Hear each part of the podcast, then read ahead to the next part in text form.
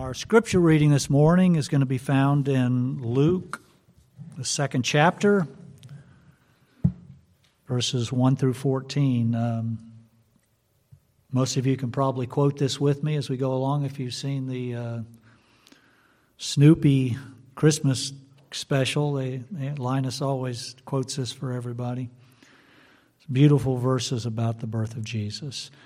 Now, in those days, a decree went out from Caesar Augustus that a census should be taken of all the inhabited earth. This was the first census taken while Quirinius was governor of Syria.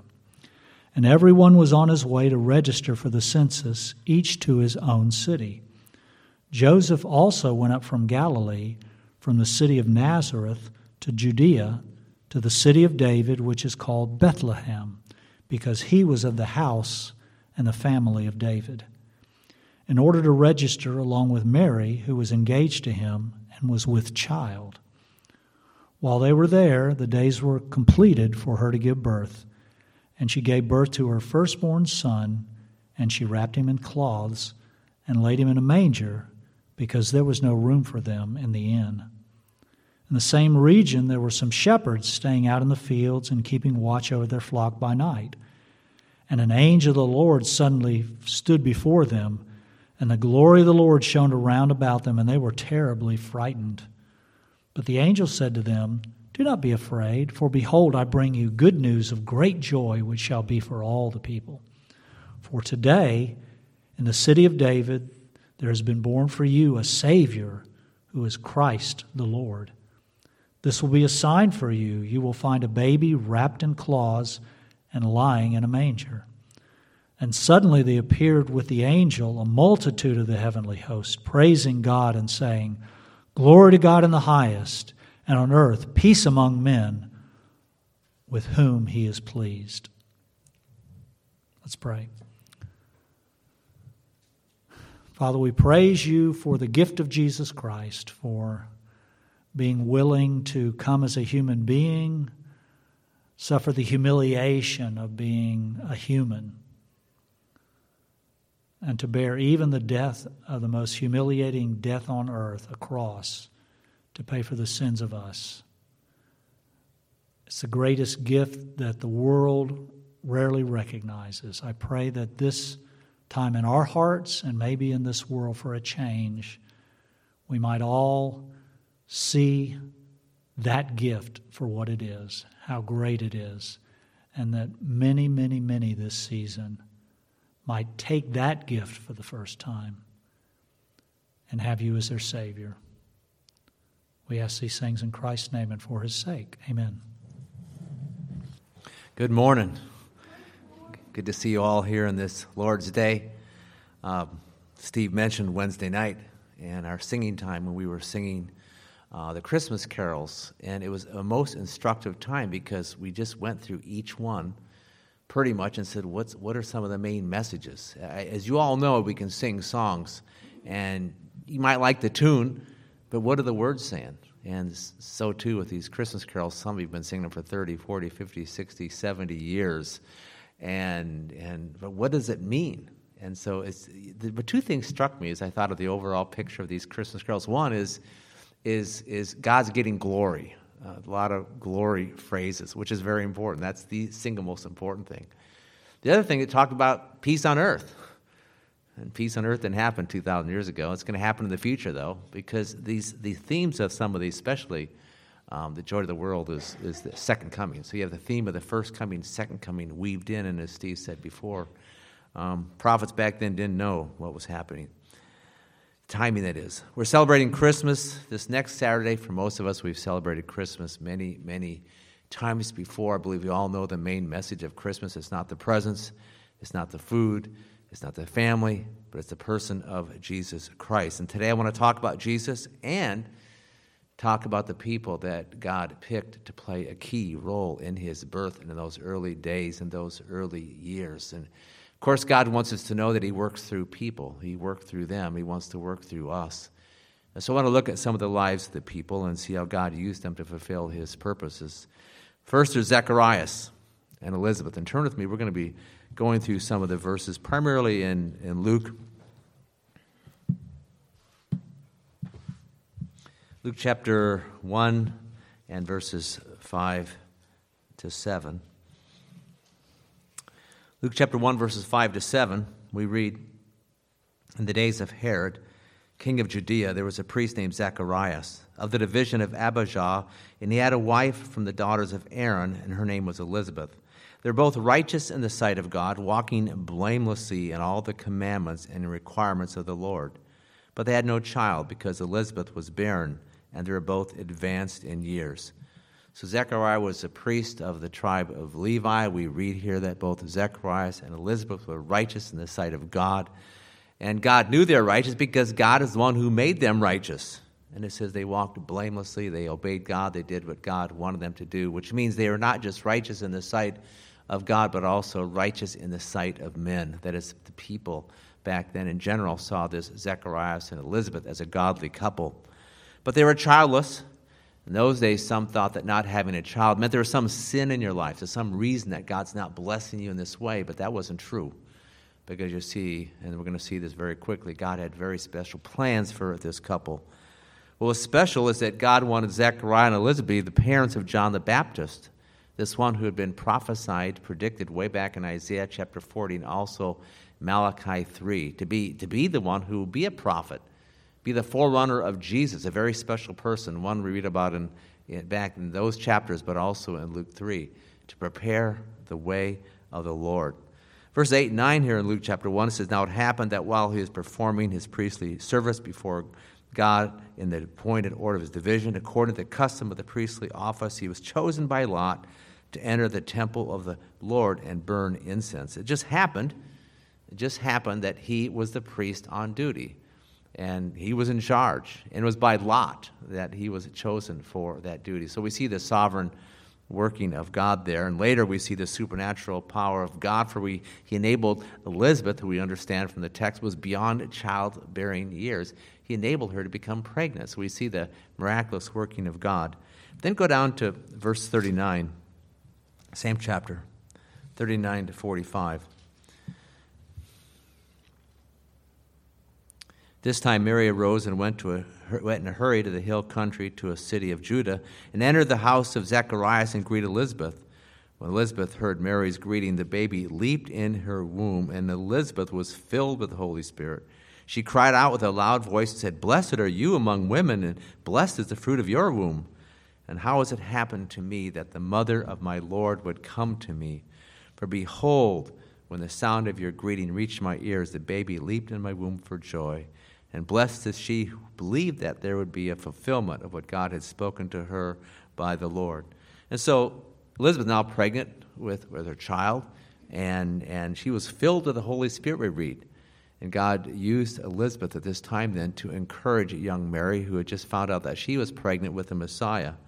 And we go on, and we're not going to read this, we're going to read this later, but you go back further on, verses 67 to 79 in this text, and, and, and from these verses, we see that Zacharias was not just a, a priest, but also a prophet, in that he was speaking forth the words of God. And in his prophecy, and again, we'll look at this later, it's obvious that Zacharias knew that this Messiah was to be one who would be both a Savior and Redeemer he understood that. He was a godly man. He also understood the promises of Abraham that God was going to bless the Israelite people. That's what he was going to do. So, the, the point here, and again, we're just going through these quickly God used Elizabeth and Zechariah for his eternal purposes. Back to Luke chapter 1, and Luke, still in Luke 1, but back for 26 to 35. I love this section of verses. I want to read through the whole thing here. In the sixth month, the angel Gabriel was sent from God to a city in Galilee called Nazareth to a virgin engaged to a man whose name was Joseph, of the descendants of David, and the virgin's name was Mary. And coming in, he said to her, Greetings, favored one, the Lord is with you. But she was very perplexed at the statement and kept pondering what kind of salutation this was. The angel said to her, Do not be afraid, Mary, for you have found favor with God. And behold, you will conceive in your womb and bear a son, and you shall name him Jesus. He will be great and will be called the Son of the Most High, and the Lord God will give him the throne of his father David. And he will reign over the house of Jacob forever, and his kingdom will have no end. And Mary said to the angel, How can this be, since I'm a virgin? The angel answered and said to her, The Holy Spirit will come upon you, and the power of the Most High will overshadow you And for that reason, the Holy Child should be called the Son of God. And so here's, here we see that God used angels. And we understand, we don't know how this works, but God used angels and, and to announce to, to Mary the, this important news that was going to be taking place, this event about Jesus being born. And so God sent earth, sent earth uh, to, to send Gabriel to earth to communicate this very important message to this young woman who's probably in her early to mid teens. It's interesting to think that think about this because we talk about God using people. God uses people of all ages, and that's one thing we see in these passages here that we're going to look at today. All ages of people God wants to use. Here's one, a young person, 13, 14, 15 maybe. It says, Mary found favor with God. The word favor means grace. That's what it means. And God poured out a very special measure of his grace upon Mary to be the mother of the Messiah. He had chosen her. He had picked her. And she was surprised that you, you hear the stories that a lot of the young ladies back then, the ones who were godly, understood that, hey, there's going to be somebody who's going to be the mother. You go back to Isaiah 7:14, that prophecy, there's going to be somebody's going to be the mother, and it was her. See, she was aware of this, but very surprised that God was going to bless her in this way. And even though she was young, this is important too, she was young, but she understood God's word. She knew what God's word meant with regarding the Messiah, that he would be a Savior and that he would be a king. What's emphasized in these verses here, what you see in this text that we just read, is not so much about him being a Savior, saving people from their sins, but more so about being a king. Let me read again. It says, He will be great. He will reign over the house of Jacob forever, and his kingdom will have no end. So we see that's, that's what God told her. 46 to 55, I have to read this, called the Magnificat. Luke 1 46 to 55. We've talked about Elizabeth and Zechariah, talked about the angels, now we're going to talk about Mary. Mary said, My soul exalts the Lord, my spirit has rejoiced in God my Savior, for he has had regard for the humble state of his bondslave.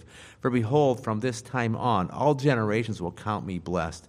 For the mighty one has done great things for me, and holy is his name. His mercy is upon generation after generation toward those who fear him.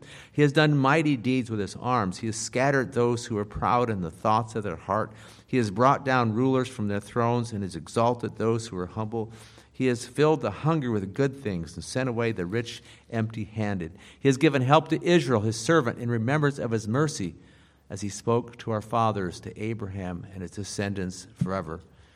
Again, this is called the Magnificat or Mary's song. And it shows us that Mary was a godly young woman. For her to pen these words at her age is amazing. We could spend at least one message on the text here. There's so much truth in here that we could extract and learn from. These verses make it clear that, that Mary knew uh, the Lord in a very, very personal way, and she understood his character. Let me just mention eight different aspects of his character that are embedded in these few verses. He was mighty. The Lord is mighty. He was great. He was holy. He was just. He was powerful. He was merciful. He was good and faithful. She understood this all about the Lord. Might we be ones like this? We can say this like she said it right here. We see Mary's character. She was humble. And the fact that she said she was humble doesn't mean she was proud. She was humble. And I'm sure in her young life there she had been humbled many times. She was righteous. She feared God. She knew that she was forgiven. She was both a worshiper of God and a servant of God at her age. At her age. She knew her purpose was to give birth to the Messiah, but she also understood we don't think about this much. Maybe some of you women do. I haven't as much. She probably thought, well, I have to give birth, but I also have to raise this child. raise this child. And that wouldn't have been easy. But she did it. It wasn't, I don't say it wasn't easy because of Jesus. I mean, he, he's a perfect child. Perfect. Because she knew this is the Messiah. I've got to take care of this little baby who's going to be the, the savior of the world. And I cannot help but think there's fears and doubts. Can I be good enough to do this? And but she did it. And we, of course, we know the story. Jesus lived at home for how long? Till he was 30. She may not have known that, but for 30 years then she was there with him. And she was there, of course, when Jesus died on the cross, which must have been very hard for her. But I think, again, what she understood that this little Jesus not just her physical son, but also the Son of God. the Savior of the world. And that's what helped her to see that. And, and, I, and I can't help believe that she knew that. We continue on. We talked briefly about Mary. Let's go to Luke chapter 2. God uses unbelievers for his purposes. We know this, but we must realize God's sovereignty here. Luke 2, verses 1 and 2. In those days, a decree went out from Caesar Augustus that a census be taken of all the inhabited earth. This was the first census taken while Quirinius was governor of Syria. God sovereignly raised up Caesar Augustus for this time to be the ruler of the Roman world and also Quirinius for this most important time. God is sovereign. We know this. Many of the verses tell us how God raises up rulers and puts them down when he wants. When, he, when that is, Jesus would come into this world for that time. Galatians chapter 4 says, But when the fullness of time came, God sent forth his Son. This was the fullness of time. God using these people here. And so God moved Caesar to take a census. That's what took place. It was God moving in his heart, for then Joseph and Mary would have to be born in Bethlehem, which is where he was to be born, because God had predicted, prophesied this way back hundreds of years before. Micah chapter 5 2, we see that. But as for you, Bethlehem, Ephrathah, too little to be among the clans of Judah, from you one will go forth for me to be ruler in Israel. So it's been predicted, been predicted. But God had to have it all set up. All this had to happen. Luke 2 4, Joseph also went up from Galilee, from the city of Nazareth to Judea, to the city of David, which is called Bethlehem, because he was of the house and family of God. So he raised up Joseph, another person we see in this, this drama, God's drama. Joseph to be um, helping fulfill God's plans for Israel and for the redemption of mankind. But I want you to turn to Matthew 2. This tells us more information about Joseph. Matthew chapter 2, verses 18 to 25. And this is the most information we get about Joseph right here. But Matthew 2, verses 18 to 25, excuse me, chapter 1. Chapter 1, 18 now, the birth of Jesus Christ was as follows. When his mother Mary had been betrothed to Joseph before they came together, she was found to be with child by the Holy Spirit. Joseph, her husband, being a righteous man and not wanting to disgrace her, planned to send her away secretly. But when he had considered this, behold, an angel of the Lord appeared to him in a dream, saying, Joseph, son of David, do not be afraid to take Mary as your wife, for the child who has been conceived in her is of the Holy Spirit. She will bear a son, and you shall call his name Jesus, for he will save his people from their sins. Now, that right there is my favorite Christmas story verse, right there. Let me read it again. She will bear a son, you shall call his name Jesus, for he will save his people from their sins. So Joseph knew this if he really comprehended it completely, but he understood hey, this is the Messiah. He was a godly man. He knew the truth of the Old Testament word prophesied. This all took place to fulfill what was spoken by the Lord through the prophet. Behold, the virgin shall be with child, shall bear a son. They shall call his name Emmanuel, which translated means God with us. And Joseph awoke from his sleep and did as the angel of the Lord commanded him and took Mary as his wife but kept her a virgin until she gave birth to a son, and he called his name Jesus. So here's Joseph. He was a believer, he was a righteous man, he was a godly man. It says here that he was obedient. And godly people, if we're godly, we have to be ones who do what God tells us to do. And the angel came and he believed and did what God wanted. It's obvious that Joseph loved God and loved Mary. He couldn't have done what he did if he didn't love God first. He loved God, loved Mary. We understand from the text that they were in Nazareth and had to go to Bethlehem, 80, 90 miles away. That's tough. That's hard. They might have had a donkey and camel or something. But to take your pregnant wife to be on that long journey, I mean, again, you don't have restaurants or hotels to stop in, and you don't have those things. That wasn't easy, but he did it. And then they got there, and again, this is a poor couple. There's evidence, other verses. They were poor. They didn't have much money. They couldn't stay at some fancy place. So they had to find this, this stable, which they found. Joseph there helping Mary give birth to Jesus. And just a few more things in the story, just giving the big picture. We know what happened from Luke as well, Matthew, excuse me, Matthew story, that Herod heard about this Jesus who was to be king and didn't like the idea and says, Let's get rid of these baby boys two years and younger. And of course, when Joseph heard that, and Mary, They're thinking, that's us. They weren't thinking, oh, which baby is it out there? It's us. They said, we got to get out of here. Now, this, I mean, again, you can imagine if you're the mother, if you're the father, if Joseph wasn't the father, but you know, the stepfather, man, this is, this is difficult. And so they leave and they go a long ways away. I mean, in terms of, for us, it may not be the long, but Egypt, I mean, that's a ways away to, to travel by foot and, or some animal and didn't have much money. I mean, that was a long ways away. They might have used some of the gold or silver they had gotten, gold rather, from the wise men.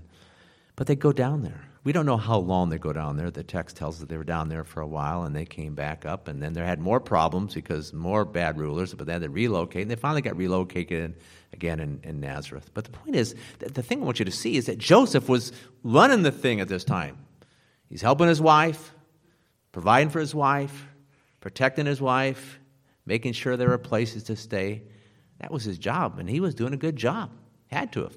Now, we don't know when all the other children came, but we understand from, I believe it's the Gospel of Luke, that Joseph and Mary had at least six other children. Four sons are, are, are na- literally named, and, and at least two, two daughters, four sons, two daughters. Might have been more. Point is, it's a family of seven.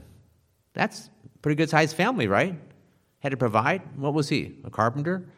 Probably didn't make a lot of money, but they made it. They made it through all the years, and he was the one there, the husband, leading the way there. Luke 2, we continue on. That's Joseph, now the shepherds. Back to Luke 2. I'm not going to read this part. Steve already read this. The point here is that God wanted the shepherds to be part of his eternal plan. I say eternal because, again, God wants you to be part of his eternal plan. It was eternal work. Shepherds were close to the bottom of the social ladder. They were uneducated and they were unskilled, but yet God wanted these men to be part of his plan, to be witnesses, important witnesses, to testify to the truth that this Jesus, the Messiah, had been born. So you have, you have old people, you have young people, you have people that don't have much money are considered, hey, those shepherds, you know, they weren't looked upon very nicely back then, okay? They didn't have a lot of nice clothes, they didn't usually smell very good. These were these shepherds. They're the witnesses. Steve talked about the angel. The one angel came and told them this glorious news that the Savior had been born. And they had to have known this story. I mean, every, most every Jew knew what the Bible said about the Old Testament, about the prophecies of the Messiah. But not every Jew believed it, okay? That's the thing. Because that was the culture. It was a religious culture back then, spiritual culture, synagogues, and some children probably forced to go. They heard the news, they understood. And so then the great host of angels, we don't know how many, I, I have to think it's thousands. But, but can you imagine? I mean, put yourself in this, this position. There you are out in the out in the plains, you know, and all of a sudden, you know, the angels appear and they're singing and they're praising God. And so confirmation is given to these shepherds. And you can just wonder what they're thinking. Think about how they felt. Sort of, sort of in awe, maybe some fear, maybe some wonder, some joy.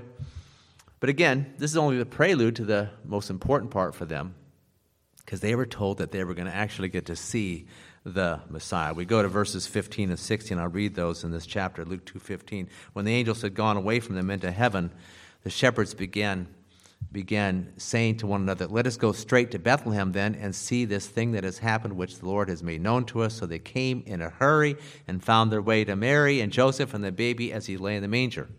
Good example. They didn't wait. And of course, if God tells us to do something, we should do it with diligence. So they go there. They find the place where Jesus was at, this manger, lying in this manger. And there's the parents and I assume some other animals lying around as well. Probably didn't smell the best. I mean, I don't know if any of you have been in a barn or out on the farm. I mean, I've been there. Didn't always smell so good, okay? That was his birthplace. But again, the shepherds knew the Messiah was coming. They were glad to be there. If We continue on in this chapter, verses 17 to 20. When they had seen this, they made known the statement which had been told them about this child, and all who heard it wondered at the things which were told them by the shepherds. But Jesus treasured all these things, pondering them in her heart. The shepherds went back, glorifying and praising God for all that they had heard and seen, just as had been told them. So they go out and they tell others that they had seen the Messiah. And, and, you can imagine, here they are going out, you know, and it's, it's, it's you know, the, the hours, I don't know exact hour, but still, they were going out and telling people what had happened. Not sure if they all believed him, probably not, but they believed that they were testifying, they were witnesses, they were to tell people the news that they had heard, and they too were glorifying and praising God. Again, this theme of glory appears in the verses here. So these shepherds were true believers. They were true believers. We continue on. So we've talked about Joseph and Mary, Elizabeth and Zacharias. We've talked about the angels, talked about the shepherds. Verse 25, the same chapter. There's a man in Jerusalem whose name was Simeon. This man was righteous and devout, looking for the consolation of Israel, and the Holy Spirit was upon him. It had Been revealed to him by the Holy Spirit that he would see, not see death before he had seen the Lord's Christ. And he came in the Spirit into the temple, and when the parents brought in the child Jesus to carry out to carry out for him the custom of the law, then he took him into his arms and blessed God and said, Now, Lord, you're releasing your bondservant to depart in peace according to your word, for my eyes have seen your salvation, which you have prepared in the presence of all peoples, a light of revelation to the Gentiles and the glory of your people Israel. And his father and mother were amazed at the things which were being said about him. And Simeon blessed them and said to Mary his mother, Behold, this child is appointed for the fall and rise of many in Israel, and for a sign to be opposed. And a sword will pierce even your own soul to the end that thoughts from many hearts may be revealed. So here's Simeon. He lived in Jerusalem. He was a righteous man, he was a godly man. He was saved. He was a believer, but it also says there, it says two words. He was righteous and devout. The word devout literally is from a Greek word that means careful. And the whole idea was here that he was a careful person in that he wanted to be careful to obey the Lord. He was a mature believer, not just righteous before God, not just saved and forgiven of his sins, but rather he was devout, careful to do what God wanted him to do. And Simeon was looking, it says, for the consolation of Israel. The word consolation means comfort or encouragement. He was looking for the Messiah to come. This was on his mind. He was thinking about the coming of, of the Christ.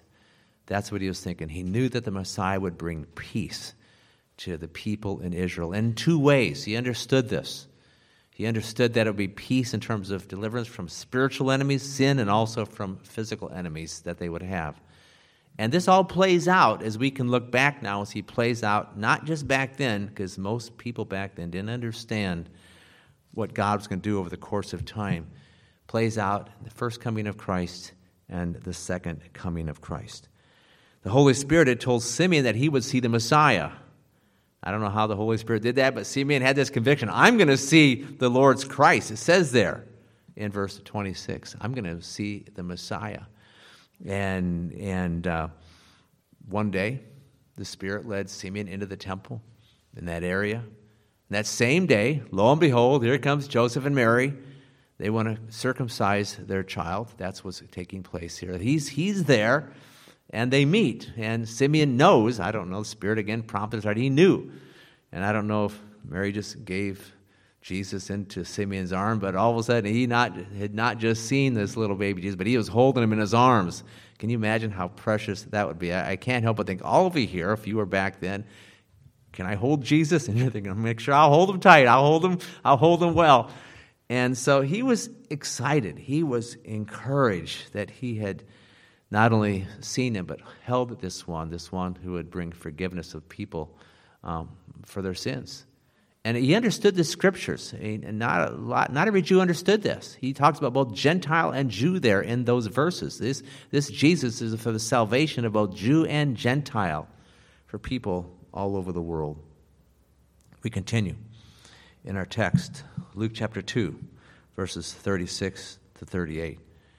There's a prophetess Anna, the daughter of Phanuel of the tribe of Asher, she was advanced in years and had lived with her husband seven years after her marriage.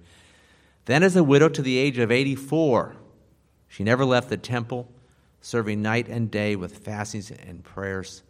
At that very moment, she came up and began giving thanks to God and continued to speak of him to all those who were looking for the redemption of Jerusalem.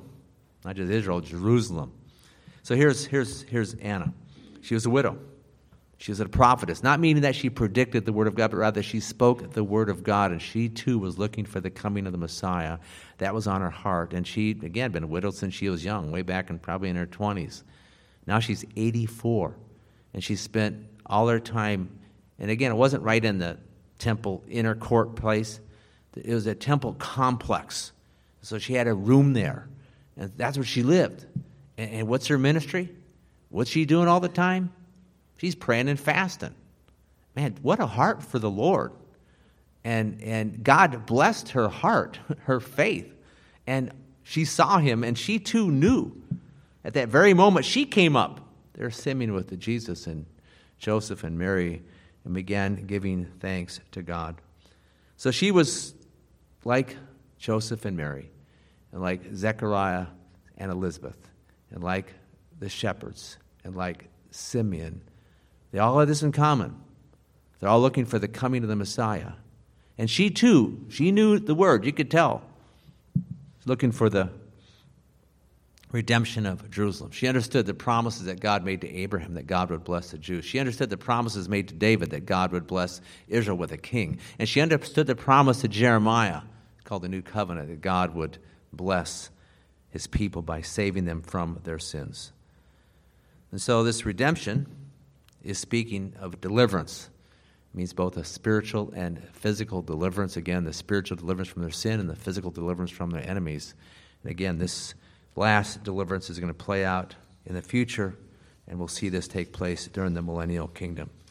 We've talked about these people that God chose for his purposes Zechariah, Elizabeth, Joseph, and Mary, Simeon, and Anna, the shepherds. They're all righteous and they're all humble. And they all belong to the remnant. The remnant. In this world, there's always only a remnant of believers. That is a minority of the people who are saved. It says in the text, I think it's Matthew, many are called, but few are chosen. In this world, you sometimes look, what's going on? Why aren't more people turning to Christ? Well, God's told us, He's predicted. He says, we're the remnant. You and I, we're part of the remnant. So don't feel bad. Don't feel bad you're a minority. That's the way it's been. That's the way it's going to be. That's the way it was back then. You think all those Jews would have known, hey, this Messiah, I mean, we understood the rejection, what, 33 years later. And I mean, a lot of them rejected him. And finally, the, the big rejection in 70 AD, Jesus says, I'm going to destroy this place. And that's happened because they rejected him. So we had this remnant. And like these first century believers, we're to worship Christ. That's what we are to do. We're to worship this one who is the Savior and the coming King. And we're to be a witness. Just remember this for your lives. You're to worship and you're to witness. You're to work. You're to be witness of who He is and what He has done for your life.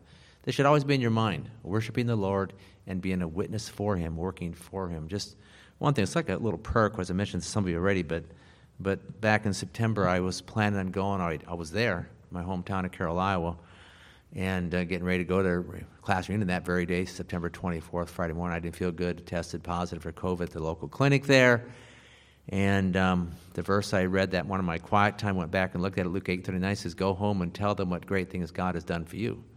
Immediately, I knew what God wanted me to do. It says, "Go home." That is, go back to Tampa and tell them. That is, tell your fellow classmates what great things God has done. It so happened that I'd written a letter, a Christmas letter to him 45 years ago. It was, it was, it was I think, November, December of 1976. And so I talked to a couple of my classmates who were Christians. They were all excited, and one, one friend of mine from Minnesota sent me a $200 check to help pay for the postage and everything else, okay? And my other friend, he had a 2016 book that had all the addresses of fellow students. And so yesterday, in the last week, I spent pretty much half of yesterday just going through. And then there's also this thing with the library we can check people's addresses because I got to get the addresses. And so I'm just doing that, and my wife were signing the envelope. So the point is, we got to be witnesses. What an opportunity uh, to, to write this letter to be a witness. So the point is, God gives us all opportunities. We need to take advantage of, of what He does give us. We've talked about the Christmas story. We've talked about the supporting cast. And the, the main character, of course, is Jesus. We're not going to spend a long time talking about him, just a little bit of time. I'm going to, in fact, talk a lot more next Sunday, the 26th, about his life. This baby born to Mary, and he was a perfect baby. and you mothers particularly think about this a perfect baby, a perfect toddler, a perfect child, a perfect boy, a perfect teen, teenager, a perfect young man. He was a perfect man. And Jesus took our sins upon himself to pay for our sins so we could be forgiven and so we could be righteous, so we could be children of God. That is for all those who repent of their sins and put their trust in him. That's, that's true for them. Only those. It's just not some universal thing that he died for people's sins and everybody is saved. Goes, that's not it. He died for those whom he would save, who would put their faith in him. That's what he did. And the future, of course, we know this, many verses, we will be glorified. Our salvation at this point in time is not yet complete. Salvation, when you leave this world, when you pass away, when you physically die, is not yet complete. We've had a couple of members of our church, Vicky and Linda, this past five, six months have went on to heaven. And they are perfect now, but they don't have their perfect body yet. And so this is just the salvation. It's just a wonderful thing that God does for us. I want you to turn to uh, Psalm 73, then we'll come back and look at a few more verses of Jesus. But these are becoming some of my favorite life verses. It's good to have life verses. I've talked to you about the big picture. As Christians, we must see the big picture. Many, many verses on this. But this verse here, and he had had some problems, the psalmist, in this chapter, because he was looking at the proud people and getting a little upset and mad and you know envious and why are they doing so good and they're having it good and and um, this is what he says. Verse 23 nevertheless i am continually with you. You have taken hold of my right hand. With your counsel you will guide me and afterward receive me to glory. Those those verses those first three phrases with you you've taken hold of my right hand with your counsel, you guide me. That's, that's a whole message right there. That this is your life. But you need to see this because sometimes life is hard and we need the promises of God that He's going to come through for us and that soon enough He will take us to glory. Let's go back to the text, Luke chapter 1, verse 67 to 79. I want to read this here. This is Zechariah's prophecy, and it focuses on the Lord Jesus. And there's so much truth here again.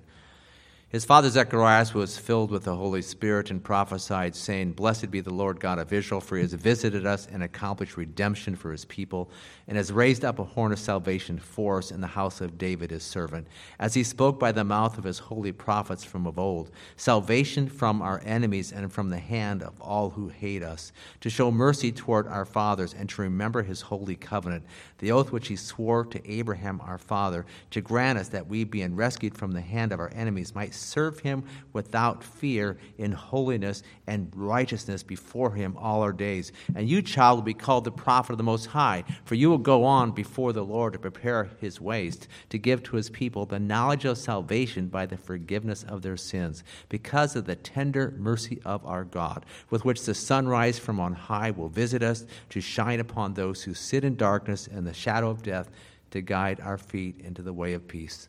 Just a few thoughts here relates to the work of the Lord. This is about our salvation, about what God and Christ did for us, what they are doing for us. First, there's God's holy covenant, the promise from God. The word covenant means promise that He would bless us. God wants to bless your lives. There's no doubt about that. Secondly, there's redemption. Redemption means to rediv- deliver or rescue. God wants to deliver you and rescue you from your enemies. Third, there's salvation, which means God needs to save us and we don't deserve to be saved.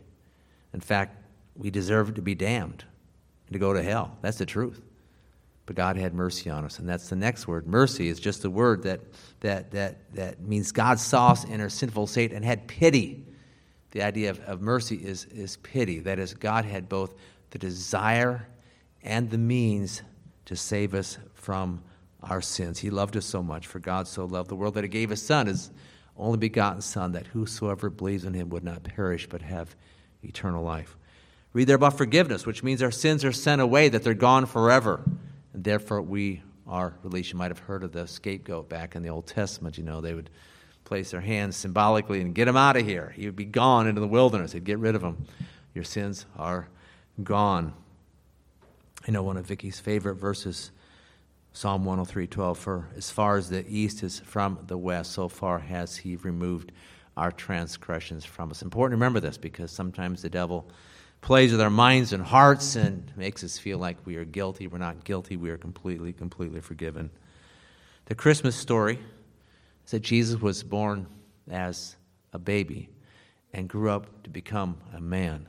And because of his death and resurrection, can forgive us of all our sins. And then he will reign forever, and we will reign with him. Therefore, now we're to worship God in Christ. We're to love them with all our mind, soul, and strength. We're to be holy and righteous, it says here in this text here in Luke 1, and we're to serve them. And I like how Jesus said to the devil in Matthew 4, this sums up our lives too. You shall serve the Lord, you shall worship the Lord and serve him. I mean, that's it. That's it. That's your life. You shall worship the Lord and serve him. Not long from now, Jesus will come back and rescue us from this evil earth. He will punish his enemies. He will save a remnant of Jews, and then he'll begin his reign over this world. And so, what do we sum up for our lives? What can we say? First thing for us, second thing for the Lord. First is that, and I've said this many times, but I've, I've looked at these people here. They're all here. These are all people that God picked and chose to serve him, to help carry out his plans Again, I've said this one of the most phenomenal things that encourages and motivates me as a person is to know that God has work for me to do. We are his workmanship, created in Christ Jesus to do good works which God prepared beforehand that we should walk in them. That's Ephesians 2:10. Way back eternity past, he had you had his, your life planned out. The kind of person you are, where you live, who you'd be with, the spiritual gifts you have, all that so you could serve him. And so might this motivate you? God use these people, and God wants to use you too for his purposes. And finally, of course, glory to the Lord. Turn to Isaiah 9. You know these verses. 9, chapter, chapter 9, verses 6 and 7, again, talks about both his first and second coming. Very clear here. And again, the, the Jews are reading this, and this is why some were confused because, wow, this is going to happen. Here he is. He better defeat these Roman soldiers that are running through our land. But the timing wasn't right back then for a Savior, but not for a king. Verse 6 A child will be born to us, a son will be given to us, and the government will rest on his shoulders. His name will be called Wonderful Counselor, Mighty God, Eternal Father, Prince of Peace. There'll be no end to the increase of his government or of peace on the throne of David and over his kingdom, to establish it and to uphold it with justice and righteousness from then on and forevermore. Let's pray. Dear Father, we thank you for your word you've given us today, particularly in Luke chapter 1 and 2. We are so blessed to have your truth before us that describes clearly what took place about 2,000 years ago. We read about these people that you use, God, for your work, and these were ones who are righteous and blameless by your grace. We can't do it on our own as we're saved by grace, we live our lives by grace every day. It's, it's, it's a gift from you. And we thank you for that. I, I, I, pray, Lord, that each of us here would be refreshed by your love for us, refreshed by the Spirit, encouraged and motivated, because sometimes we get tired or we get too busy with things we ought, ought not to do, or we sin in our lives, Lord, whatever. Lots of things can slow us down. As I read this morning, Ephesians 6.10, our struggle is, is not against flesh and blood, but it's the world forces of darkness, the spiritual forces of wickedness. We're in a spiritual battle. It's not easy. Very difficult. Sometimes it seems impossible, but we thank you we have you, Lord Jesus. You saved us by your grace, and now help us to live for you by grace. I just pray for each one here, God, that you would help them fulfill the ministry that you have given them, God, for their lives. And, and finally, Father, we thank you for doing all this. Lord Jesus, Holy Spirit, as, as the Godhead, as the Trinity, all have your part in, in this eternal drama and our eternal salvation. We give the glory to you, the praise and honor to you. Might this every day uh, be on our hearts. We can easily complain and be thankless and, and grumble, be upset about something. We have no reason. We have no reason at all. We have so many reasons to rejoice and be thankful, to be excited, and to, to worship you. Thank you, Lord, that you're sovereign. Thank you that you're good. Thank you that you're full, faithful and holy and mighty, and, and you're working all things together for good. We, we look forward to serving you. We also look forward to your coming. as those we talked about, we're looking for your coming back then, not knowing the timing of all events. God, now we look forward to your coming, your second coming. And as it says in 1 Thessalonians 1, might we then be ones who are working and waiting for you. Thank you again, Lord, for this time, this Christmas season. Might your blessing be upon each one of us here, and Lord, we bless you. We praise you. We glorify you. We love you. We thank you for who you are and all that you've done for us. We pray this all in Jesus' name. Amen.